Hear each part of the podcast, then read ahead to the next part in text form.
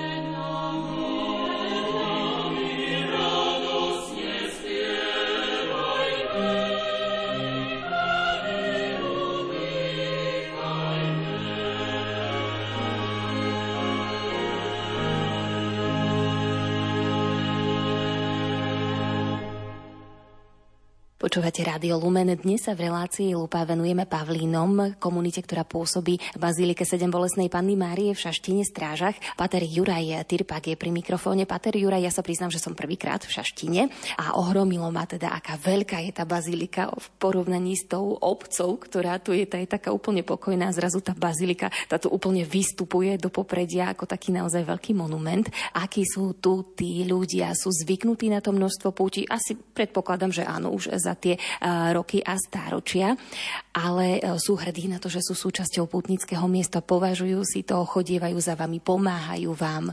Myslím si, že väčšina šaštínčanov, aj obyvateľov stráži, je hrdá na to, že v ich meste sa nachádza takáto významná putnická bazilika a s tým súvisiace aj to, že Šaštín navštívil napríklad aj svätý otec Jan Pavel II, svätý otec e, František, takže myslím si, že väčšina obyvateľov tohto mesta si to berie, počíta ako taký naozaj ako veľkú poctu. Ale asi tak ako všade, že nie všetci ľudia sú veriaci, aj keď možno formálne sa väčšina hlási ku katolíckej cirkvi, ale nie všetci samozrejme chodia do kostola, niekedy sa možno objavia aj nejaké kritické hlasy. Šaštín bol špecifický aj tým, že za socializmu tu boli cieľene presídlení sympatizanti KSČ a podobne, eštebáci. Čiže toto je v určitých momentoch možno cítiť, také možno niekedy anticirkevné nastavenie, ale ako všeobecne myslím si, že to prostredie môžem zhodnotiť veľmi kladne. Vy ste mali tiež možnosť stretnúť sa s pápežom Františkom, keď tu bol, už ste tu boli vtedy? Áno, v Šaštine pôsobím od roku 2019, takže mal som tu možnosť. Dokonca trikrát sme sa stretli počas jeho krátkeho pobytu v Šaštine, takže áno, bola to pre mňa veľká podsta, veľká radosť. Bolo to aj povzbudenie vo viere, že prichádza samotná hlava katolíckej cirkvi do takejto malej obce k vám, k Pavlínom? Určite, ja som to bral ako taký malý zázrak, že e, bol vlastne to bol aj čas covidu, ktorý bol veľmi náročný. Aj vieme, že tie podmienky toho, kto sa môže zúčastniť slávenia svätých homší so svätým Otcom, boli nastavené možno trochu nešťastne, že mohli tam ísť len očkovaní ľudia, tak to so stupom času sa na to už pozeráme inak, ale vtedy to bolo možno, bolo to také náročné a ľudia boli dosť aj rozdelení, čo sa týka názorov na COVID ale určite všeobecne ja osobne som sa na to veľmi tešil a myslím si, že aj pre mňa osobne, pre našu komunitu, ale určite aj pre farnosť tá návšteva Šaštíne bola veľkou udalosťou a veľkým povzbudením. Pater Juraj, viete mi povedať aj to, čím je možno táto farnosť, toto putnické miesto špecifické oproti tým, kde ste predtým pôsobili, prípadne aj vyrastali ešte ako malý chlapec, aj keď teda to ste určite vnímali úplne z iného uhlu pohľadu. Šaštin je moje prvé pôsobisko, keďže som tu prišiel hneď po kňazskej vysviacke. Pochádzam z východného Slovenska, z mesta Vránov nad Topľou Pozdravujem týmto všetkých e, poslucháčov z Ranova. Tak asi taký rozdiel, ktorý vnímam, je ten, že farnosť, ktorej som vyrastal, je o niečo väčšia. Je to farnosť v meste, čiže v meste sú základné stredné školy, čiže tým pádom funguje možno o niečo viac, v väčšom rozmere práca s mládežou. A Šaštín je maličké mestečko, už stredoškoláci odchádzajú e, na stredné školy do okresných alebo krajských miest. Tým pádom ten kontakt s mládežou napríklad v našej farnosti možno nie je až taký intenzívny, ako to bolo, dajme tomu, vo Vranove, aj keď aj tu je veľa mladých ľudí ochotných sa stretávať. Čiže možno toto vnímam ako taký rozdiel, ale akože všeobecne myslím si, že viac je podobenstiev než, než rozdielov, že Slovensko je malá krajina, aj keď určité dôrazy, východňári sme špecifickí, aj záhoráci sú v dobrom slova zmysle špecifickí, čiže ono tie také akcenty, vnímame to, že, že sú určité rozdiely, ale v takom dobrom slova zmysle, že je to iné byť na východe a iné je to byť napríklad tu. Vy tu máte v Šaštine aj oratórium, pracujete teda s deťmi, aj s mládežou, ktorá sa tu zdržiava, alebo teda ktorá tu ostáva. Toto je pozostatok ešte po Salesianoch do Naboska, ktorí istú dobu tiež spravovali toto putnické miesto. A viem, že sa venujete aj mužom, mužskej spiritualite. Povedzte mi možno trošku viac o týchto aktivitách, ako sa do nich vy osobne zapájate, čo chcete odovzdať deťom, mužom, prípadne rodinám, ak sa stretávajú aj rodiny. Sme tu štyria, takže každý z nás má akoby takú svoju, svoje pole pastorácie, dá sa povedať, ale v mnohých veciach tiež spolupracujeme. Ja osobne sa venujem najmä príprave deťom na prvé sveté príjmanie, čiže myslím si, že tomto sa nejak špeciálne nelíšime od ostatných farností. Pripravujeme deti na prvú spoveď, na prvé sveté príjmanie, čiže toto je taká ako moja časť práce, ktorej sa venujem. Okrem toho snažíme sa robiť aj stretnutie manželov. Istý pár ma oslovil, že radi by založili aj v našej farnosti spoločenstvo ekip Notre Dame, ktoré pochádza z Francúzska, ale už niekoľko desiatok rokov pôsobí aj na Slovensku, čiže aj takáto forma pastorácie manželstiev funguje v našej farnosti. A ostatní spolubratia, vlastne jeden sa venuje skôr práci s mládežou, ďalší mužskej spiritualite, čiže máme to tak podelené, že by nerobil každý všetko, ale každý má akoby tú svoju časť, na ktorej sa snaží pracovať. Dá sa povedať aj nejak jednoducho, že čo chcete tým deťom odovzdať, ako ich možno namotivovať, aby chodili do kostola rady? Tak áno, určite treba si uvedomiť, že možno to zaznie tak trochu kruto, ale väčšina tých detí síce príde na prvé sveté príjmanie, ale pre mnohých z nich je to mnohokrát aj prvý kontakt s církvou, s kostolom, aj keď možno vnímajú existenciu kňazov, církvy, ale pre mnohých z nich to nie je samozrejmou súčasťou života.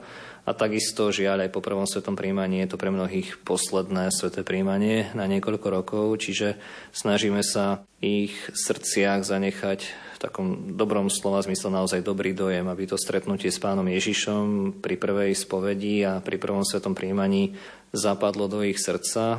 Je to ako v podobenstve o rozsievačovi, že my sa tie zrnka snažíme zasievať a už sa modlíme a dozdávame to do, do Božích rúk, aby priniesli úrodu. Takže snažíme sa deťom, ale aj ich rodičom, rodinám vytvoriť priestor na to, aby sa v cirkvi mohli cítiť doma, prijatí, pochopení, milovaní, ale už je to potom slobodné rozhodnutie najmä rodičov a potom aj detí, akým spôsobom tú ponuku chcú prijať a využiť.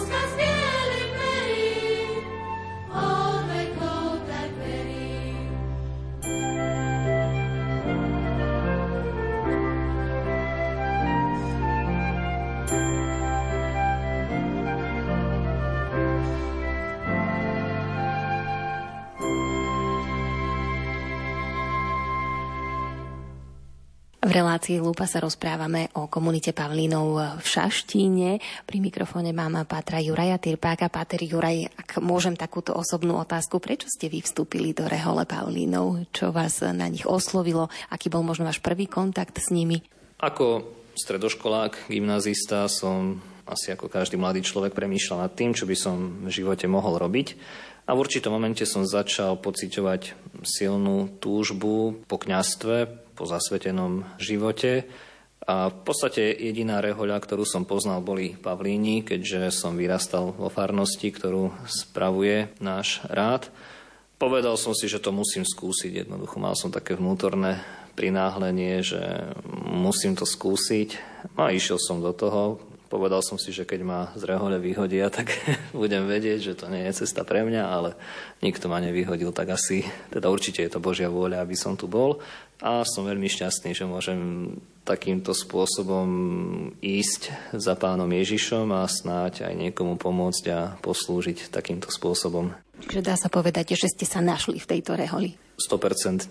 Áno, myslím si, že ak by som vstupoval do rehole dnes, tak by som premýšľal už viac, možno by som nejak viac e, hľadal a snažil sa nájsť nejaké ideálne riešenie, ale ako mladý 19-ročný chalan som veľmi nešpekuloval, tak to poviem, a išiel som takej prostote srdca za tým, k čomu ma pán Boh pozval a určite to neľutujem. Pater Juraj, čo by ste si želali tak možno do budúcna, či už pre seba, pre váš rád, alebo aj pre farnosť, v ktorej pôsobíte? Tak tých prianí je veľa, ale v súvislosti s tým, že som v Šaštíne, veľmi by som si prijal, aby sme my, Slováci, naozaj našli v Pane Márii našu matku a patrónku. Minulý rok mali sme takú zaujímavú skúsenosť. Do Šaštína prichádzajú viaceré farské púte, a keď si to zoberieme, tak možno štatisticky, nepoviem vám presné číslo, ale zdá sa mi, že z Čiech a z Moravy prišlo do Šaštína snať viac farských púti než zo Slovenska. Možno ich nebolo viac, ale keď si to zoberieme, tak pomer, že jednak je to naša národná svetiňa a nie iného štátu, tak bolo by mojou veľkou túžbou, aby sme si naozaj uvedomili, že tu v Šaštíne máme naozaj veľký poklad, akým je prítomnosť Pany Márie, že vlastne Pana Mária sedem bolesná je patronkou Slovenska a my Slováci by sme si ju náležite mali ctiť tak takou mojou túžbou ako kňaza Pavlína, reholníka, pôsobiaceho v tejto farnosti, je to, aby sme tento poklad e, naozaj nachádzali aby sme k Pane Márii prichádzali, aby sme sa jej zasvedcovali a aby sme s jej pomocou kráčali za pánom Ježišom. Ale tých snov je ešte viac, ale možno tento jeden, tak by som rád postavil na prvé miesto. Ak nás teraz počúvajú nejaké farnosti, ktoré to berú ako hodenú rukavicu a povedia si, dobre, ideme ako farnosť do Šaštína, ako sa to dá? Môže si nejaká farnosť tu sama spraviť púť, treba vás kontaktovať, alebo aké sú možno tie podmienky? Áno, určite by bolo dobré zavolať alebo napísať a všetko ostatné to už je len vec takých e, detajlov. Ale určite povzbudzujem, myslím si, že je to krásna vec. Putovanie celkovo je, myslím si, že veľmi hlboko vpísané v DNA kresťanstva, že častokrát to zdôrazňuje aj Svetý Otec, že máme byť naozaj ten putujúci Boží ľud a aj takáto či už pešie putovanie, alebo aj autobusové, alebo automobilové, alebo vlakové a možno aj letecké putovanie je tiež krásne a myslím si, že každý, kto sa na takúto púť podujme, si môže potom uvedomiť, že vždy, keď prekračujeme svoje hranice, tak naozaj prichádza Božie požehnanie a Pán Boh vlastne vtedy, keď kráčame, keď sme na ceste, svojou milosťou pôsobí v našom živote a zároveň je to niečo, čo utvára aj spoločenstvo, že aj pre takú farskú rodinu spoločná púť je niečo, čo naozaj buduje vzájomné vzťahy Takže určite len vrelo, vrelo odporúčam putovanie.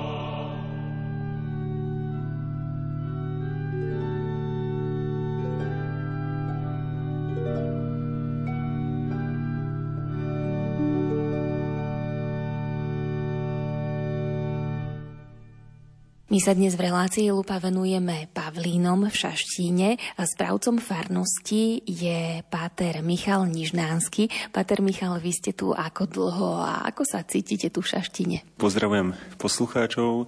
Cítim sa dobre, musím povedať. Keď som sem prišiel, tak asi prvé dva roky som si tak ťažšie zvykal, lebo ja som meský človek, čiže som zvyknutý na mestské prostredie, aj keď tu je to príjemné, samozrejme, ale bola to zmena, je to niečo iné, je to o mnoho menšie. A ja teda mám rád hluk, napríklad mám rád, keď mi chodia autá pod oknom a keď sa niečo deje a keď to je také všetko veľmi tiché a pokojné, tak to až tak nemusím. Takže dva roky to asi tak trvalo, kým som si zvykol. Ale potom som si už zvykol, lebo začal som vnímať priestor lebo s ľuďmi to bolo v poriadku. Ľudia sú fajn, veľmi. Ale začal som vnímať priestor, ktorý tu je a ten je úplne ako skvelý. Hej. Čo sa týka pastorácie, taký priestor sme nemali ani v Trnave, keď som bol predtým vo farnosti, takže som začal vnímať tie výhody, ktoré tu sú a teraz mi to je veľmi dobré. Pater Michal, vy ste sem prišli v roku 2017, keď sa sem po tých dlhých, dlhých rokoch, storočiach vrátili Pavlíni. Aké to bolo? Ako sa ľudia na vás pozerali? Boli radi ľudia, že sú tu naspäť Pavlíni? Tak áno, ja som prišiel v tom 2017, čiže odpovedám na tú prvú časť, to je fakt. My sme sa na to tešili, lebo je to vynimočné miesto, a nielen z hľadiska ako rehole, ale vôbec celého národa aj celého tohto priestoru.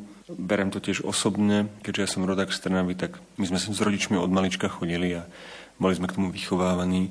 K úcte k sedem bolestnej to bolo ako niečo, čo patrilo k takému tomu kolobehu života. Nehovorím, že sme sa chodili niekoľkokrát do roka, to nie, ale minimálne teda ten raz do roka sme sa išli, niekedy aj dvakrát. A keď som bol starší, tak som prišiel aj sám párkrát. Čiže to miesto je naozaj aj v mojom ponímaní takom už úplne osobnom, veľmi výnimočné. Tak som sa na to veľmi tešil, lebo také miesto sa neodmieta a príchod do takého miesta no, má v sebe nádych niečoho ešte takého väčšieho, ľahko mystického, presahujúceho. Takže ja som sa na to veľmi tešil. A to, ako to vnímali ľudia, tak neviem, ako to mali v sebe, to mi je ťažké povedať. To by si sa museli opýtať ich. Ale mm, tak ja som sa hneď od, od začiatku cítil príjemne. Cítil som sa prijatý. Že ono to je také v bežných vzťahoch, že keď sa s niekým spoznáte, no tak teraz nevrhnete sa hneď do náručia po prvom stretnutí, ale vzťah sa postupne buduje a myslím si, že budovanie vzťahu nášho k ľuďom a ľudí k nám malo úplne prirodzený charakter. Pred vami tu boli Salesiani a tí tu vlastne vybudovali oratórium a to oratórium naďalej funguje. Pater Michal, vy máte na starosti aj pastoráciu mládeže, ak to môžem takto povedať, a venujete sa aj špeciálne mužom a mužskej spiritualite. Skúste nám povedať e, trošku viac najskôr o tej mládeži. Vyplýva to z našej charizmy, pretože samozrejme každá rehola má nejakú tú svoju výnimočnosť, špecifiku, aj práve tá rôznosť, tá pestrosť je niečím veľmi takým farebným a doplňajúcim sa, tak aj preto v cirkvi Duch Svety vzbudzuje rôzne diela, medzi tým aj rôzne reholné spoločenstva, či nejaké kongregácie, ktoré vnášajú nejakú špecifiku do cirkvi, tak samozrejme my to tiež máme už 700 rokov, vyše 700 rokov. Jedným z tých takých hlavných bodov charizmy je tiež to, že máme byť otvorený na znaky času. A v podstate toto nás prevádza paradoxne už tých 700 rokov používam slovo paradox, nie preto, že by to bolo niečím zvláštnym, ale že to je zvláštne v tej kombinácii vzniku rehole s touto práve touto charizmou, keďže rehola vznikla na, podnet blahoslaveného Eusebia z Ostrihoma, ktorý zhromažil pustovníkov a zároveň týmto chlapom dal jedna z tých vízií bola práve otvorená na znaky času, tak v tomto je paradoxné, že pustovníci, ktorí sa predpokladá, že budú žiť v uzavretom priestore, kláštore, modlitbe a práci, tak zároveň majú byť otvorení na svet a na tie znaky. Alebo no nielen na svet, ale aj na tie znaky, ktorým vyslovene Boh posiela do cesty. Takže v tomto to bolo paradoxné, no ale teda funguje to už niekoľko storočí a tým pádom to prišlo aj k nám. No a e, jeden z tých znakov času je v podstate to, že keď prichádzam na nejaké miesto, tak mali by sme vojsť do toho, čo už na tom mieste je, pokiaľ je to možné. A je preto rehola, ktorá je na rôznych kontinentoch aj v rôznych štátoch, tak vykonáva rôzne druhy pastorácie. My vlastne nie sme odborníci v podstate na nič. To je naša krása, nie sme majstri v niečom. Áno, máme na starosti putnické miesta, to, to je pravda, ale teda nie sme fakt majstri, ako Salesiani v pastorácii mládeže, ja neviem, piaristi v školstve a milosrdní bratia v nemocniciach, či iní v nejakej inej špecifickej činnosti, v ktorých dané rehole sú naozaj výnimočné, tak my vlastne výnimoční nie sme. Ale to sa mi na nás veľmi páči, lebo to je pre mňa výnimočné, že nie sme výnimoční, lebo tým pádom nám to otvára širokú paletu, široké spektrum možností pôsobenia. Môžeme sa vlastne venovať viacerým veciam. Aj keď v nich špecificky nevynikáme, no ale to nám dovolí vlastne robiť všetko svojím spôsobom. Takže na Slovensku tým, že spravujeme farnosti, nie v každej krajine takto opálení fungujú. Preto som povedal, že rôznosť v jednotlivých krajinách, kontinentoch tej takej špecifickej pastorácie, špecifického nášho pôsobenia. No u nás každá naša komunita zároveň pracuje alebo funguje vo farnosti, spravuje farnosť tak to prirodzene evokuje tú farskú pastoráciu, ktorá je spojená aj medzi iným s pastoráciou mládeže, detí, starší, školstvom a tak ďalej. Ale keďže sme prišli do tejto farnosti, ktorá zároveň bola aj špecifickou farnosťou, keďže ju spravovali Salesiani, kde pastorácia mládeže bola o mnoho viacej uvypuklená, úplne prirodzene a vzniklo oratórium, zase úplne prirodzene, keďže tu boli Salesiani tak my sme vošli do tejto farnosti a snažili sme sa ponechať to, čo tu bolo. Samozrejme, že tiež vnášame aj svoje veci, ale, ale tie také dobré, krásne veci, ktoré oni vybudovali, ktorých je veľa, naozaj veľmi pekných a medzi iným to dielo, ktoré vybudovali s mládežou a s deťmi, tak je krásne, tak my sa snažíme ho nejako udržať. Takou, neviem či špecialitou, ale priznám sa, ja som sa s tým ešte nejako nestretla, je tá pastorácia mužov, respektíve venujete sa spiritualite mužov. My sme sa stretli v Trstine na železnom pútníkovi, ale tu sa aj stretávajú muži na modlitbách a špeciálne sa im venujete. Toto tiež vyplynulo z toho možno znamenia čias alebo potrieb doby? Áno, e, veľmi dobrý postreh, to presne vyplynulo z tohto. Tá mužská spiritualita, alebo tá starostlivosť o mužov, však nejde len o to, že veriacich, ale tak väčšinou tá, samozrejme do chrámu chodia veriaci, ale nie len. Tak ona sa robí aj na iných miestach na Slovensku. Sú kniazy, ktorí sa tomu fakt venujú a sú v tom smere špičkoví, poznajú tú problematiku, myslím si, že o mnoho lepšie ako my, ale však to nevadí, o to nejde. Čiže nie sme jediní, ktorí sa tomu venujú. A teda u nás to vyplynulo z toho znaku času, ktorým konkrétne bola púť mužov v Bazilike. Ona sa organizuje každý rok a vlastne tu sme ani my nezaložili, založili ju Salesiani, čiže to je, to je tá jedna z tých stavovských pútí, ktorá tu je a tam chodila určitá skupina chlapov, okolo 70 asi taká putnická. No a tak my keď sme sem prišli ten prvý rok, tak sme nabehli na, na ten systém, ktorý bol a potom teda sme sa s niektorými chlapmi stredili konkrétne s jedným, s Tomášom Kudolaným a on je taká hlavná postava tohto príbehu mužského, ktorý rozprávam tak sme si dali taký ako brainstorming a trošku také spätné väzby na tú poslednú púť mužov a jak by sme to mohli dať do budúcna a tak. No a tak prišlo sa na taký nápad, že by sme mohli vlastne tú púť mužov, ktorá bola vyslovene koncentrovaná na baziliku a ten program bol tu, takže by sme to mohli ako prerobiť na normálne pešiu púť. Čiže teraz už niekoľko rokov putujeme zo Senice s tými chlapmi do Šaštína, nie je to teda veľká púť, taká 20 kilometrovka, taká pohodička. Prichádzame sem a tu je potom teda ešte zvyšný program. No a tak to bol taký ako prvý impuls, potom sme sa znovu stretli a čo by sme mohli, jak by sme mohli a tak. Potom vlastne Tomáš cez leto tak bol na puti v Kompostele, však medzi iným teda aj my sme taká putnická rehola, toto je tiež ten znak času, my hodne putujeme. Z Trnavy robíme pešiu put do Čenstochovej, z Vránova do Čenstochovej, čiže aj osobne putuvávame a ja teda som absolvoval niekoľko pútí na rôznym sa aj Kompostelu medzi iným, Takže v podstate mali sme o čom spolu hovoriť a keď sa z tej kompostely vrátili, tak e, bola to taká spoločná téma a na slovo dalo slovo, tak si hovorím, že mohli by sme spraviť niečo spoločné. No tak vlastne vznikla prvá púť mužov mimo tej stavovskej púte, čiže nie jednodňová, ale viacňová. Čiže 2018 sme spolu putovali prvýkrát. No a to bola skoro dvojtýždňovka, išli sme pešo zo Šaštína do Levoče.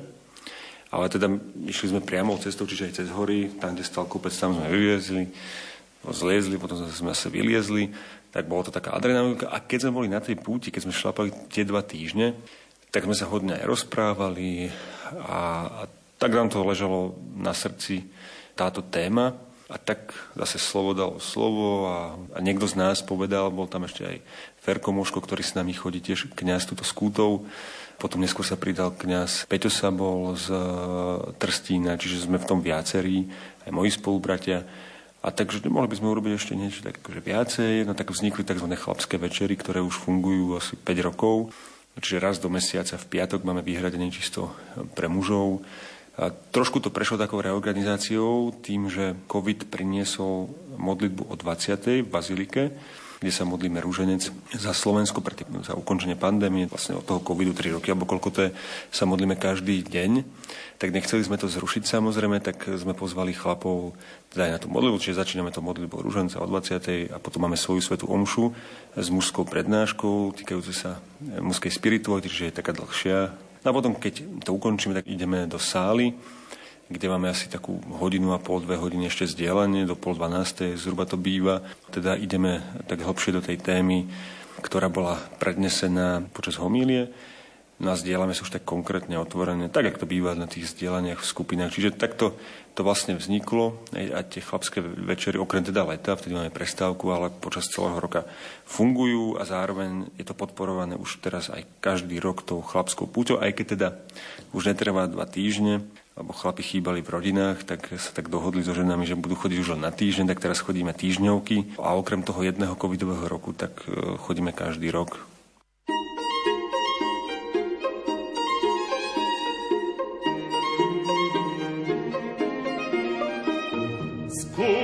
a presvedčte sa, aký dobrý je Pán. Skúste a presvedčte sa, dobrý je Pán.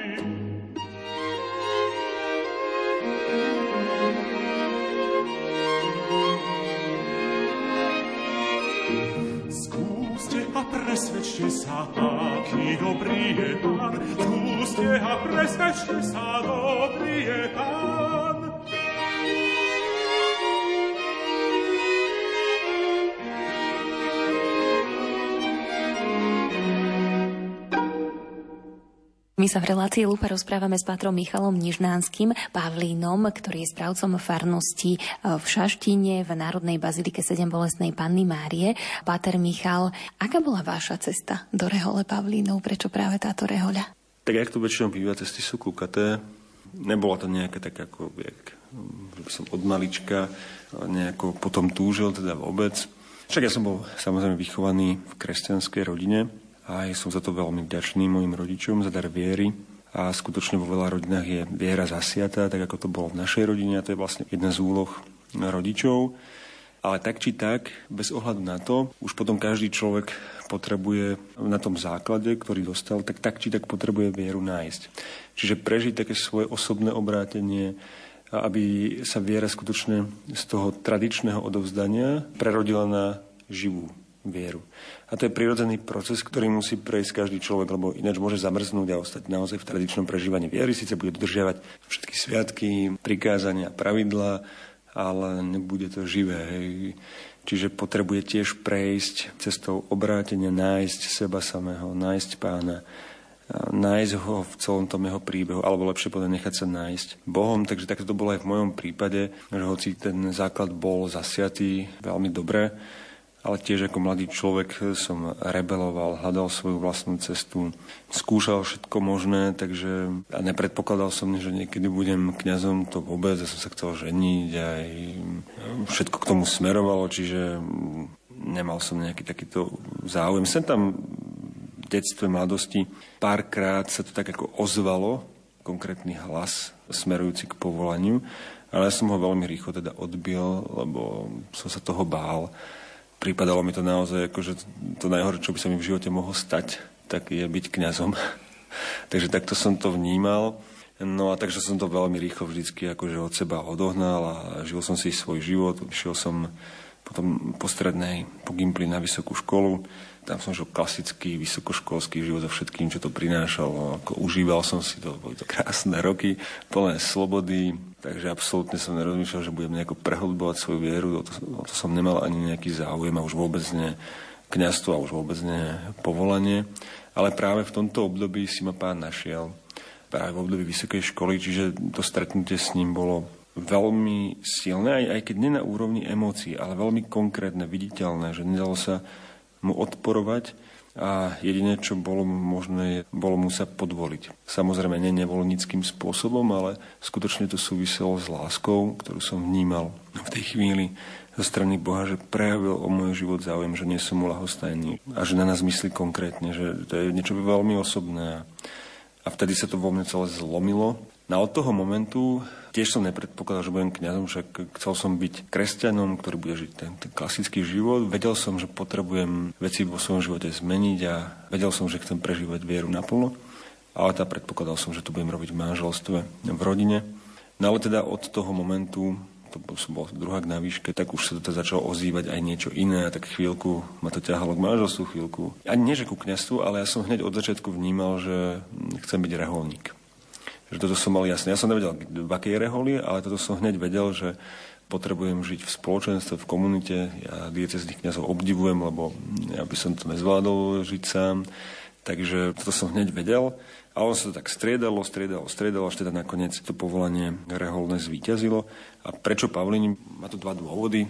Jeden je taký veľmi prirodzený a to je tým, že Pavlíni začali pôsobiť v Trnave, v mojom rodnom meste v 97.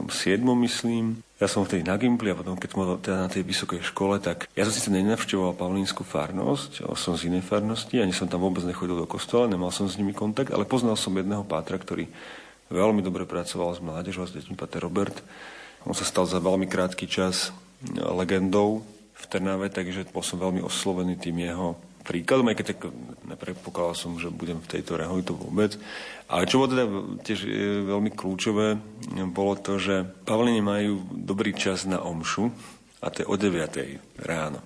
Čiže není to skoro ráno, jak Frantíci o 6, alebo ja neviem, jezuiti mali o 7, ja strašne rád spím, čiže toto mi akože vôbec nevyhovalo. No ale tá 9 to sa ešte dalo, takže vtedy som už mal takú túžbu chodiť aj na Svetovú mšu častejšie, dokonca každý deň. Takže keď mi to išlo do školy a koľko razy som tak, že išiel som na omšu na devinku, potom som utekal na vlak, tak mi to tak ako vychádzalo, tak som začal na, na tie Svetové omše tam chodiť do mesta k Pavlínom častejšie. No a tam potom tiež cez jedno Pátra Vieslava, som tak bol oslovený jeho príkladom, tak som tak vnímal, že tak toto by mohlo byť to miesto, keď sa to tak začalo viacej ozývať. A potom tá, tá druhá vec, to je tá, že Pavlíni sú spojení s pannou Máriou a ja teda som veľmi vnímal aj svoj návrat k Bohu práve cez nebeskú matku. Takže mi to tak ako celé potom začalo do seba zapadať. Ale čo bol teda dôležitý fakt, ktorý úplne že rozhodol nakoniec v tomto rozhodovaní, bol ten, že keď už som začal viacej prežívať vieru počas vysokej školy, tak sme išli na jedné duchovné cvičenie s jedným spoločenstvom, do ktorého som sa tak nejako náhodou dostal vysokoškolského. No ja som nikdy v živote nebol na duchovných cvičeniach, som nevedel, čo to je a tak hovoril, že ideme, no tak som myslel, že fajne bude, že pôjdeme niekde na výlet a tak a nemal s nami kto ísť. Tak nakoniec tam išiel jeden Pavlín, Terasťo. No a tak som bol veľmi oslovený aj ním a jeden z takých kľúčových momentov, ktorý tam bol, bol ten, že on rozprával o tom, ako Pavlini pôsobia v Austrálii. No a ja som bol ešte pred takým môjim obrátením, by som povedal, zafascinovaný austrálskou aboriginskou kultúrou. Aj ja som viedol aj taký trochu naturalistický život a sme s prírodou a takto, taký príliš eko a neviem, tieto trendy čiže skôr ma priťahovali východné náboženstva, jak kresťanstvo. A tieto také etnologické záležitosti rôznych kultúr ma fascinovali a hlavne teda tá aboriginská kultúra. No a bol to jeden z momentov, ako si ma tiež pán priťahol, lebo on začal o tom rozprávať a o tom, ako Paulín tam pôsobia a spomínal jedného brata Bruna, ktorý je z Papinovej Gvinej, ktorý v tom čase, keď on bol v seminári, tak prišiel do seminára a teda ako keby prosil, že či by niekto nebol ochotný ísť do tej A ja som si v tom momente povedal, ak som od tých ducháčov, že ja by som išiel hneď. A vlastne toto bola taká moja veľká túžba, že raz tam pôjdem, nestalo sa. Do Rehole som vstúpil, v Austrálii nie som, som teraz v Šaštine, ale tak bol to tiež jeden z takých momentov. To je skvelé, že ako si fakt pán povolá cez rôzne momenty človeka, aby išiel za ním. Nelutujete to a ste rád, že ste tu v Šaštine? Napadá ma tá pesnička, nelutujem. Nie, nelutujem vôbec. Keby prišla nejaká ponuka, že by ste mohli ísť do tej Austrálie, tak šli by ste teraz? Neviem. Neviem. Naozaj ja už nad tým nejako nerozmýšľam. Ja vždy som mal tú túžbu ísť niekde inde, nehovorím, že nemám. To áno, ale tak už to nechávam tak, vidím, že to riadi niekto iný.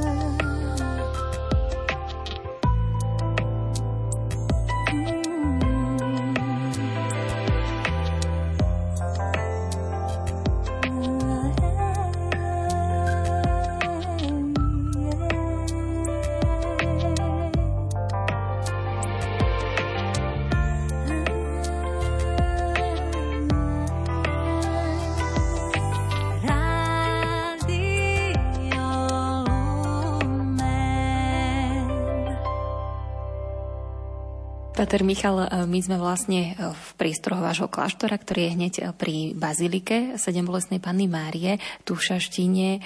Ako možno vnímate úctu tých ľudí k Panne Márii, alebo tú mariánsku úctu? Je stále živá tu na Slovensku? Tak ja myslím, že je živá. V určitej skupine veriacich je určite veľmi živá. Aj keď sa pozrieme na Fatimské soboty, na národnú púť, tak ja si myslím, že to je také konštantné. Keby sme čisto brali len ako počet ľudí a príchod, tak e, tá národná púť mi prípada také dosť konštantná. Ja neviem, jak to bolo napríklad v 90. rokoch, to si už nepamätám. Možno ten počet bol väčší, ale tak toto mi prípada také ako rovnaké. Možno tie Fatimské soboty už, tam je asi vidieť ten pokles počtu ľudí.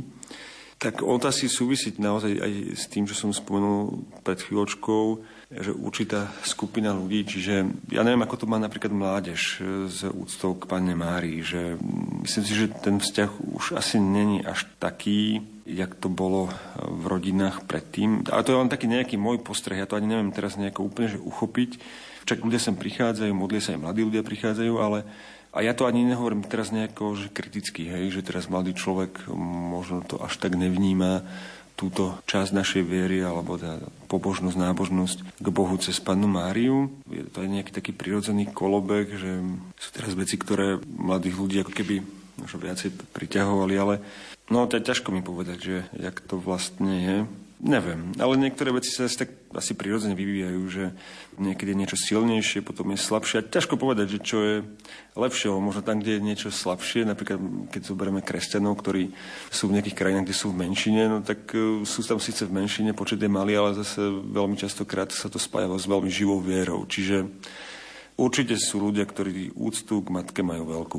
Asi takto by som to povedal a či sú starí alebo mladí, tú cestu k Pane Mari si určite tu ľudia hľadajú. Pater Michal, čo by ste možno chceli do takej blízkej budúcnosti spraviť, e, či už tu v Šaštine alebo v rámci vašej komunity Pavlínov? Veľa vecí by sme chceli spraviť, to je fakt. Ale tak vnímam to, takže to je tak nejako postupne. Že? Že netreba mať veľké oči. Určite by sme chceli porobiť rôzne opravy a rozvíjať samozrejme tie aktivity, ktoré máme. Ale ja to tak vnímam, že keď človek skutočne odovzdáva do rúk Božích a, a hlavne si tak uvedomujem, že koľkokrát sa toho strašne málo modlím. Že aby som chcel robiť strašne veľa vecí, ale málo kedy do toho vpúšťam Boha. A minulo ma to tak oslovilo, keď som sa modlil, hovorím si, že Michal, že ty to vôbec neodovzdávaš, Pane Mári.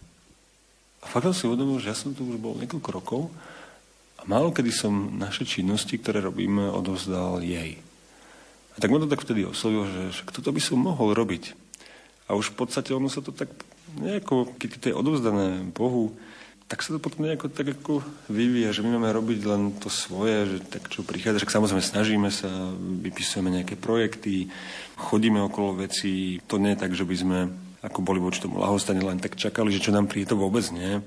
E, vnímam, že máme robiť hlavne teda aj na našu pastoráciu, pracovať s ľuďmi, že toto je úplne akože top, že byť tu pre ľudí, preto máme aj tie spovedné služby, byť tu pre putníkov, byť tu pre farníkov. Že toto je asi to najhlavnejšie. Samozrejme, že popri tom e, sa snažíme aj rozbiehať veci okolo rôznych oprav a zveľaďovania priestoru a park by sme chceli zveľadiť a fasádu opravia, neviem, čo všetko možné. Však určite áno, aj to chceme, aj teda okolo toho sa chodí. Ale tak vnímam, že máme robiť to svoje, máme hlavne byť pre druhých, máme sa modliť, pracovať a slúžiť našim blížnym, aj putníkom, ale aj farníkom, tak ako sme na toto miesto určení a že on to potom nejako pôjde.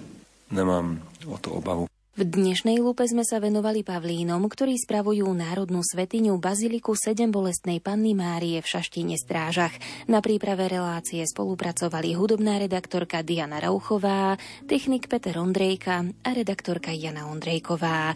Ďakujeme vám za pozornosť. Prežite ešte požehnaný čas s Rádiom Lumen. Ave, Ave Maria.